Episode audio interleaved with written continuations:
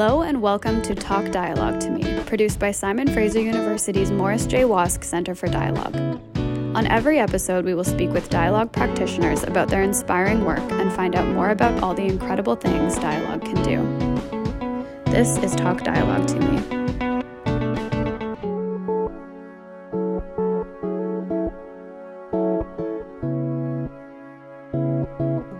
The Talk Dialogue to Me podcast. This is a podcast produced by Simon Fraser University's Morris J. Wosk Center for Dialogue, and it is hosted on the unceded traditional lands of the Musqueam, Squamish, and Tsleil-Waututh peoples. Uh, my name is Elodie Jaquet, and I am your host today. It is my great pleasure to launch this podcast series with a very special episode featuring the Circle Project. The Circle Project was created in twenty nineteen by filmmaker Brenda Longfellow and restorative justice advocate Brenda Morrison, and it is an evolving collaboration of artists and formerly incarcerated women dedicating to producing provocative art together. They were inspired by Indigenous modalities of community-based justice and are committed to imagining alternatives to the violence and dehumanization of carceral systems and logics.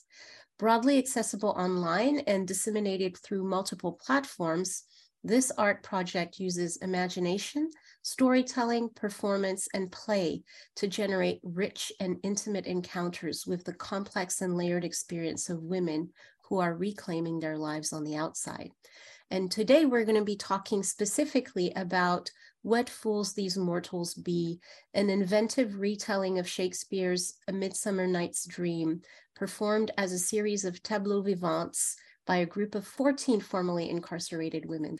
Um, and I'm so pleased to be in conversation today with three uh, exceptional women, really. Um, Natasha Warren, who is one of the artists, uh, Brenda Longfellow and Brenda Morrison, who are co-producers. And I'm going to start maybe with Brenda Longfellow and ask you, Brenda, to give us a little overview of what this project is and how it fits within the overall Circle Project. Okay, but delighted to be here and uh, delighted to see my uh, two favorite people on, on Zoom here today. Um, so the, the project had a long genesis. Um, as you noted, the Circle Project started in twenty nineteen. And Brenda Morrison and I had this idea to invite formerly incarcerated women. We didn't know where this was going to go, uh, and we wanted to invite them to a circle, to a talking circle. And we started, I think it was one October, uh, in a community center, and we had a colleague, Alison Granger Brown, who had uh, contacts with many of the women uh, who she'd met inside. And we had about, I think, ten or twelve show up for the first one and just had an extraordinary circle. And from there, they invited other women. We brought in uh, elders who did facilitation. Um, one of them, uh, Holy Cow, was an elder that had worked with a lot of the women inside in Fraser Valley. Um, and it, it just developed this other kind of community uh, of talking, of sharing. There's lots of laughter, there's tears. And we just began in that way, talking.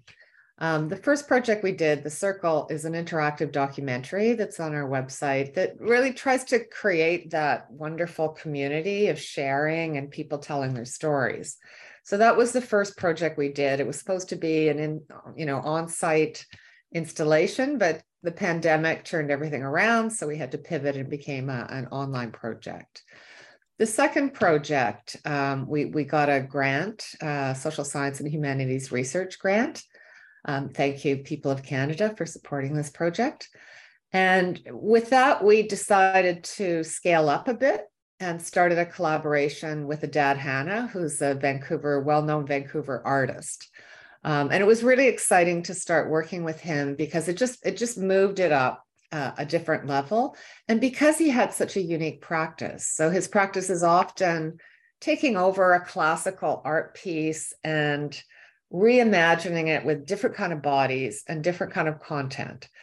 And in this case, we started the project, as we always do, with a series of talking circles facilitated by elders. And we showed the women some of the work that Adad had done. We talked about you know, art practice.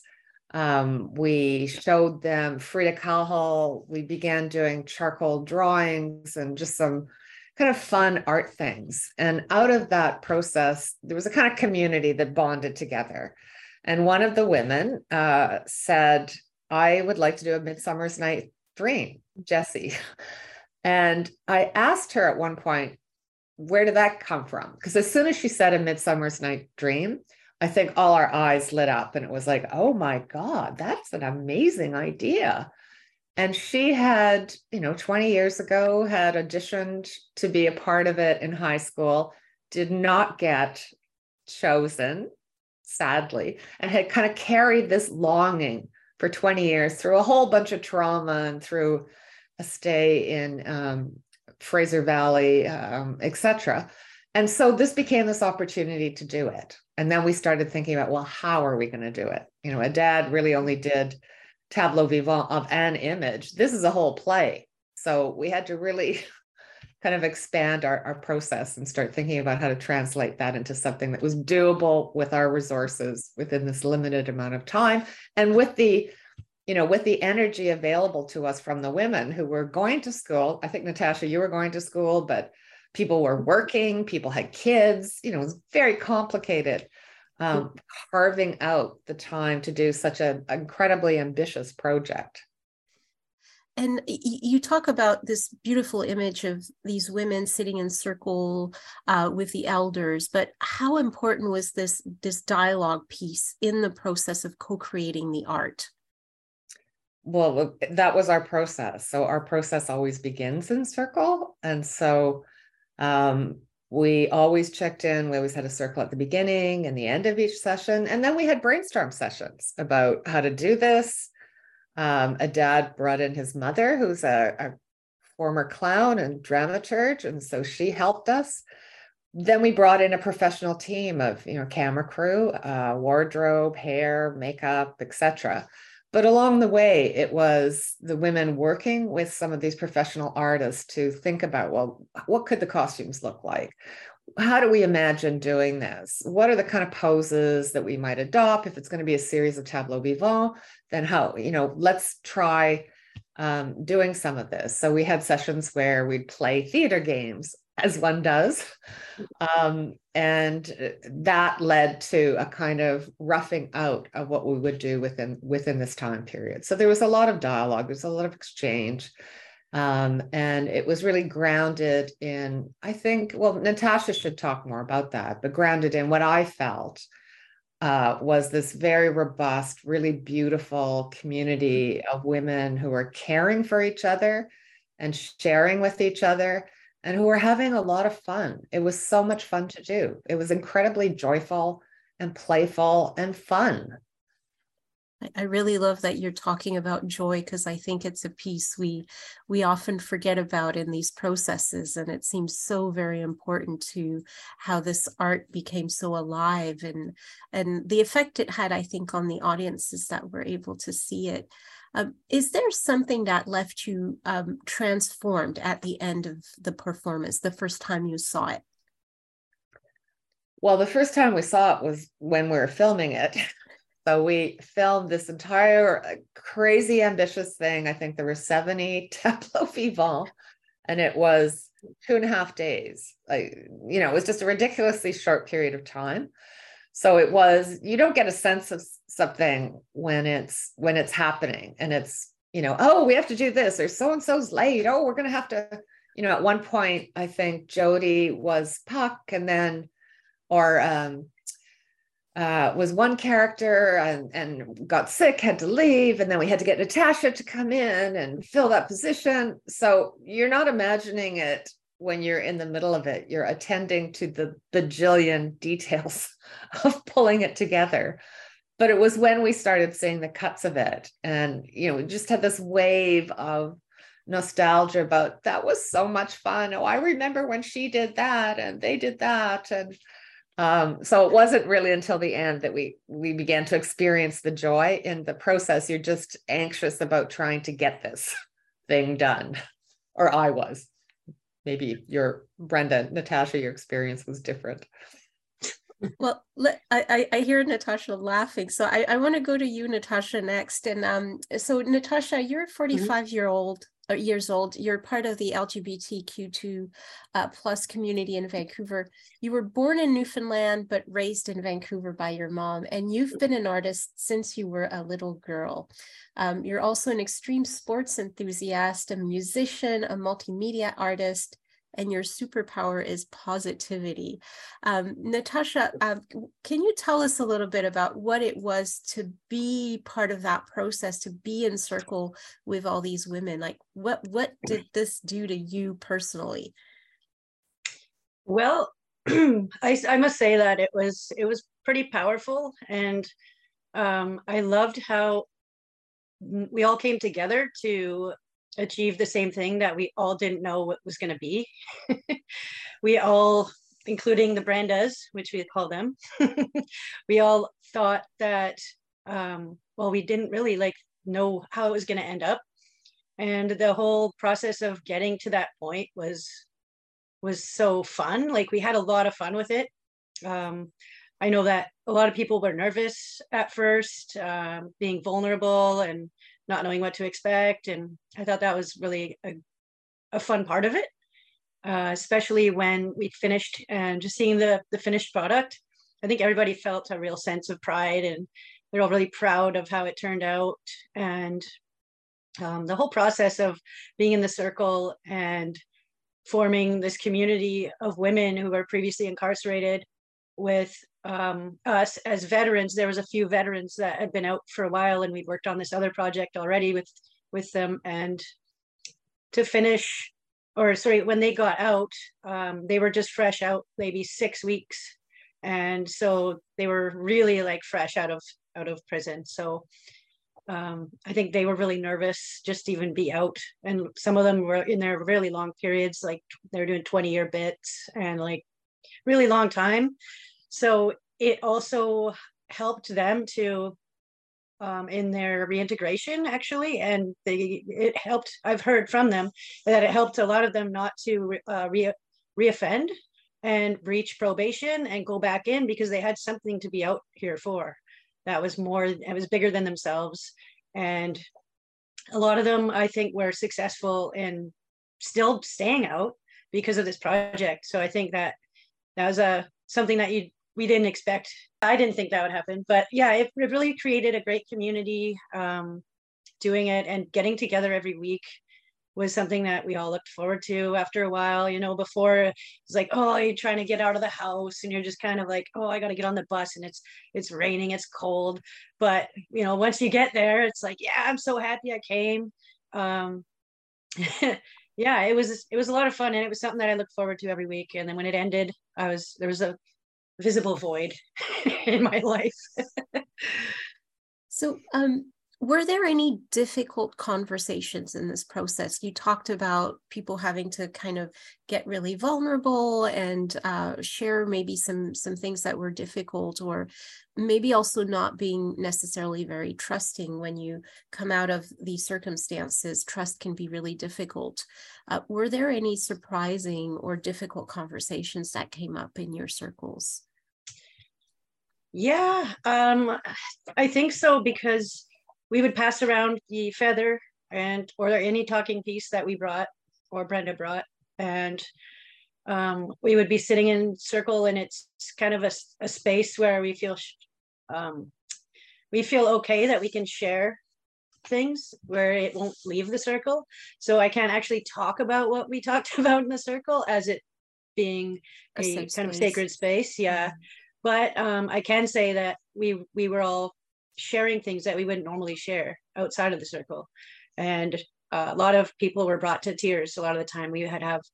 Uh, Kleenex box, you know, in the middle of the room, and we'd have debriefs and um, that kind of thing. But yeah, it was a safe space, and that's why they actually were able to talk about maybe they were having a hard time, you know, being out, or a hard time with with finding friends or family again, or whatever it might have been, or just maybe losing people, or you know. Um, but yeah, that was another beautiful thing, is that they we created a community within ourselves, helping each other through these things. So I think that also played a part in them staying out. When you are thinking about the potential of these sorts of arts-based approaches, um, do you think this can really deeply support the healing of women who are currently incarcerated, as well as, like you just described, those who are leaving incarceration? Um, do you think there's potential for developing these types of approaches within the carceral system as well? Absolutely. Um, I know that in this case, it, it really did work. So this is just one example, and I'm sure there's many more about art being, well, of course, being a healing, um, a healing process for a lot of people, whether it's from being incarcerated or or other. Um, I know that when I was inside, I had an art teacher there who helped me through my sentence and helped me um, with my art. With my art, um, when I first went there, there was nobody in the class. I was the only person in that art class. But after, um, I would say a month, two months go by, we started getting slowly more and more people. And then when I left, the, the whole place was packed. Like there was, I think twenty-five women in there. Like there was standing room only after that. Like, cause I had encouraged them to come and they were like, well, I'm not really an artist. I'm like, you don't have to be. And it's actually just for therapy, or you can learn to be a better artist, or you could just learn to do any kind of art.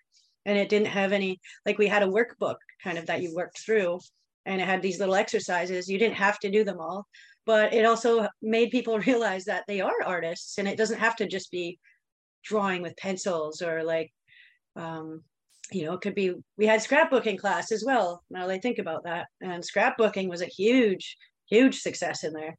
You know, that's just part of creativity does create healing. And Um, I know that a lot of people loved those classes. We even had a musician or a um, yeah, musician that came in, and after I had learned guitar in there, I taught myself, I'd learned guitar in there.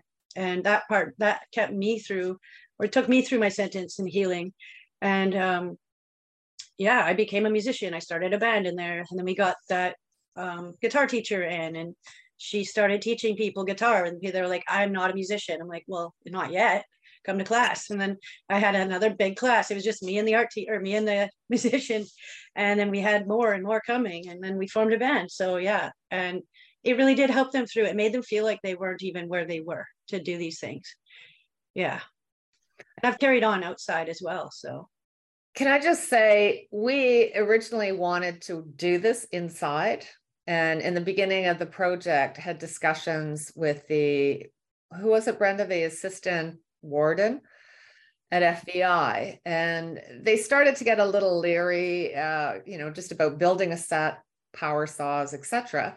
But there, there was a certain kind of openness. Maybe we could negotiate something. And then COVID hit, and it was just no way, you are not bringing this inside.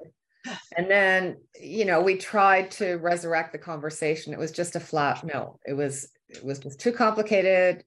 Allegedly, it's not part of their mandate. And they said no, but we would love to do something with the women inside. But Brenda has a lot of insight into the healing process of art making, so we should go to Brenda. That's a perfect segue, Brenda, because I wanted to ask you, um, what role can arts-based dialogue play in restorative justice? Because we often see from the outside um, perceptions of what punitive justice looks like, but very few into what restorative justice looks like. So what, what is the role for arts-based dialogue? Wow, this dialogue has already warmed my heart and take me right back to a year ago when we were deeply immersed in this, uh, what I would call serious play. It was like, you know, it was, it, and it was serious play. We didn't, it's like you were, we were kids again. Well, you didn't know what you were doing when you headed out to play. We didn't, you know, we, we and we just, it was serious play. Like there was very serious intention and, and, and thought that Brenda Longfellow and I put into the project. But it was also about play because, as Natasha so eloquently said, is that art is a healing process, and art opens our creati- creativity. So, and, and our willingness to step into wonder and to story and to our own lives. And in a tableau vivant, we're stepping into, you know, these masterpieces that have captured our imagination over time and place. And so these women are or, you know, in a playful, supported environment, are stepping into a new imagination of themselves in the world. So that's the big imagination that's happening here and supporting this really serious play and creativity. In my work with, um, with on, on rights, you know, we lose our right to play when we become an adult. It's, you know, and I'm like, well, maybe the world would be a, a better place if we all had the right to play, you know, and the right to rest and all those rights that we lose when we become serious adults. So maybe more play is the way to go. So, but, but if you, if you juxtapose the idea of restorative justice with, you know, conventional criminal legal um, justice, you know, the idea of punishment shuts us down. What do we do when we shut people down by an imposed punishment? We, we sort of cut part of ourselves off. And what we need to be is whole people that integrates all of who we are and brings all our lived experience forward. Because the women that we sat with in Circle, they are courageous women. And they, you know, they're, that sisterhood was strong. And I think I learned a lot from them about, you know, they're courageous.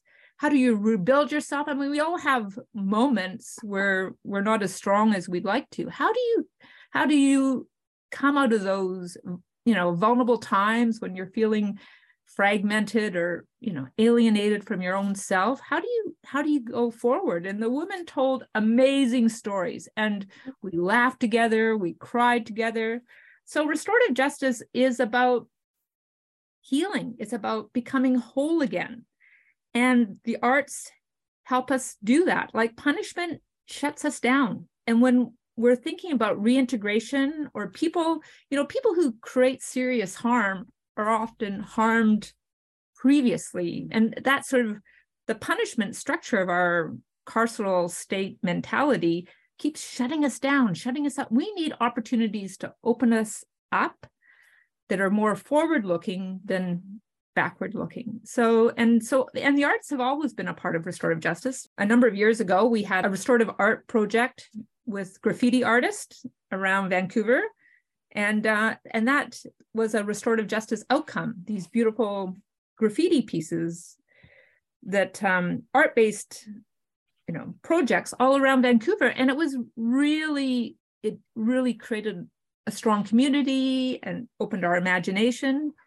But arts can also be used as part of a restorative justice process because arts engage us in a different way. And sometimes dialogue can engage us, but sometimes we don't have the right words. And so we have to do something together. And creating art together is, is an expressive um, process that engages in a different way. So uh, on the, the, the wall of the Center for Restorative Justice, we have a beautiful rendition of Guernica that was done by two young people in uh, the previous Burnaby detention center. And they were in serious conflict, didn't know what to say to, to each other, and they produced this beautiful tapestry, their rendition of Guernica. And it's it's just, you just stand there and look at it, and you just, you're, you know, you're hopeful for them and for their futures. I really love that and appreciate this conversation, because I feel we're we're not having a deeper conversation at our society level about how we conceive of, of punishment. And um, the question I want to ask you now is, what dialogue do you think we need to have as a society when it comes to prison abolitionism? I know it's a term people get very scared about, but when we see the number of people incarcerated who are themselves victims of oppression, of violence, of systemic wrongs, how do we start having a conversation about abolitionism? You know, I mean, one of the interesting things about having worked on this project for since twenty nineteen, it's almost five years now, is that when we started, you know, I mean, there there are groups uh, who are engaged in this work and have been doing this work, like Angela Davis and Gina Dent. But after the summer of twenty twenty, we'll all recall when George Floyd was murdered, and there was this outpouring of reaction against police violence. There was, it really seemed like there was this extraordinary kind of opening, that the clock was moving, the spectrum was moving, the conversations were changing. People were understanding that maybe violence and state violence isn't the only way to deal with social harms and to, to support community. It's not as apparent now that the kind of dynamism of that moment has waned. You know, it's very hard to sustain that kind of, um, you know, bodies in the street forever. You just can't do it. But I do feel we are a part of an international movement that is about abolition and that is challenging these truths that we accept that, oh, bad, there are bad people, the bad people are in prison. That is a good thing. They need to be shunned. They need to be banished. They need to be punished. And that is justice. And I think, you know, the restorative justice movement, the prison abolition movement, you know, overlapping, have a lot of different ways of thinking about justice, uh, as do Indigenous communities. I mean, really the circle and the idea of a harm has been committed, therefore we have to heal. We have to heal, you know, the person who's been harmed, but we have to heal the person who has perpetuated the harm. And it's it's a much more holistic way. And in, in the long run, a much more humane and um, loving way of thinking about how you move forward from social harms, how you bring everyone with you. You don't banish, you don't, you know, isolate, incarcerate. You don't have these horrible infractions of human rights that prisons are. You find other ways of dealing with this. And, you know, the, the astonishing thing about this project, and I'm always amazed when people watch it and they say, I would have never known these women were in prison, because they look like everybody. They look like your sister, your neighbor, your cousin, your aunt, your mom, your whoever. They're human beings. And because we've had this system that others those, and it, you know, it's not a coincidence that the othering happens largely to Indigenous women. fifty percent of women in federal prison are Indigenous. Uh, high numbers of racialized women are in prison, poor women, women with trauma, women with histories of childhood trauma and domestic violence. They get othered. Why are we othering them? Um, and, and that, I think, is the beautiful thing about this project, is that it It shows these women with their fully embodied, with their sense of joy, with their sense of play, with their tattoos. And you can, you see them, you're never thinking, oh, this is a fine Shakespearean actor. You're thinking, here's an extraordinary person with an amazing life history, and they are performing this. And sometimes the arm drops, or sometimes the foot shifts, and that makes them even more human. I mean, you just feel their physicality and their beingness in the world, and you, you can't help but love them. That's true. A couple of things that come to mind for me about the power of dialogue. It's not just the dialogue process and the circle, it's it's about the other details around that, about the context. So a number of years ago, in partnership with um, the Semester for Dialogue at S F U, I took a group into F B I, and we had a dialogue circle there. And it's not, it, you know, and an elder ran the circle, and she brought out her, her medicine pouch. And it was transformative in not only what emerged in the dialogue, but where the dialogue happened, because it starts to break down um, our stereotypes and our, and our, and our assumptions about who these are. And, and so changing up the context makes a big difference. And so, and I also bring students into uh, a really interesting prison. Um, there's a partnership with the, between the Correctional Service of Canada and the Tsleil-Waututh Nation, um, that where they get to witness a ceremony, and it's it's transformational, and and very powerful. Some some people, you know, when I bring them in, they say that was the best professional development ever. And, and I happen to know that judges go there for professional development too, because it's they're transformational places. And the other thing is that you have to remember, think about whose voice is being heard in that dialogue session, whose be- voice is being heard, whose voice is not being heard. In restorative justice, we say, who's the most affected by this harm at an individual level or in, at a collective level, because we have a lot of harm that happens at a collective level with racialized minorities, for example.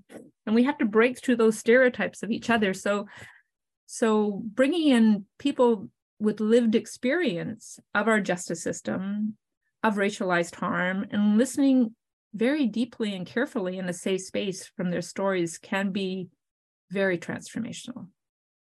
I want to come back to Natasha, because um, this, from the uh, uh, spectator perspective, looked like a really embodied experience for the artists. Like, it felt like you were really inhabiting these characters. Um, so how does that help when you're you're moving out of incarceration back into the outside world? How does that embodied experience help heal that transitional phase? Well, I don't know. I just, I had so much fun with it. Um, dressing up and becoming another character. I really enjoyed uh, my drama classes when I took them in high school. And it's been that long since I'd actually done any acting. Like, I've had my own video production company, but I was always behind the camera and I never did anything in front of it, really, um, except for like interviews. But yeah, just dressing in different, I think I was four different characters. I was, I was the director, the director of the play within the play. I was, um, Brenda, help me out. Autumn. You were, uh, God, I'm forgetting the names of them too. You were somebody's love interest. Yeah. But Natasha did, when Jodi was sick, it was Bottom, it wasn't Puck, filled in for Bottom. So you can see it. One, and we had this idea that more than one woman would play each character. And that was just part of the, the nature of it. But you, you suddenly see a Bottom who is robust, full figured. And then there's Natasha, who's a tiny person. And I, we, one of the poster images that we use is, is Natasha's Bottom with the donkey head. You know, you'll remember in A Midsummer Night's Dream, it's all about this, this enchanted forest, the world of the fairies, and these warring fairies, Oberon and Titania. And uh, Oberon arranges for Puck to cast a spell. And what happens is that, um, one of the carpenters who's, who's in the play is turned into a donkey, and the queen of the fairies falls in love with this creature. So Natasha got to play it. And, and there's this wonderful scene where we see Natasha with the donkey head staring into the pond and, you know, allegedly being shocked by the transformation. So Natasha was one of the core, core members of this troupe. Yeah, it, it, it It was totally different experience than anything anybody could ever really imagine doing something like this, because of just having to, like, the four different characters is one thing, but having to actually hold the pose for sixty seconds without moving, and all the thoughts that are going through your head while you're doing it, it's, and trying not to laugh at each other for moving just a little bit, and being taught to not look in each other's eye, eyesight, line of sight, and um, being so close to people for sixty seconds, like right up in their faces. And um, it was just, it was a really cool experience. And it, I don't think anybody would understand, like, even in just regular plays or, you know, tableau vivants are a lot different. Pretty interesting to see how it all turned out too at the end, and put it all together into a, a real story. We have this really cool storyline, because at the time we're just shooting different scenes, you know, and didn't see it for what it was going to be at the end. So it was, yeah, it was a lot of fun.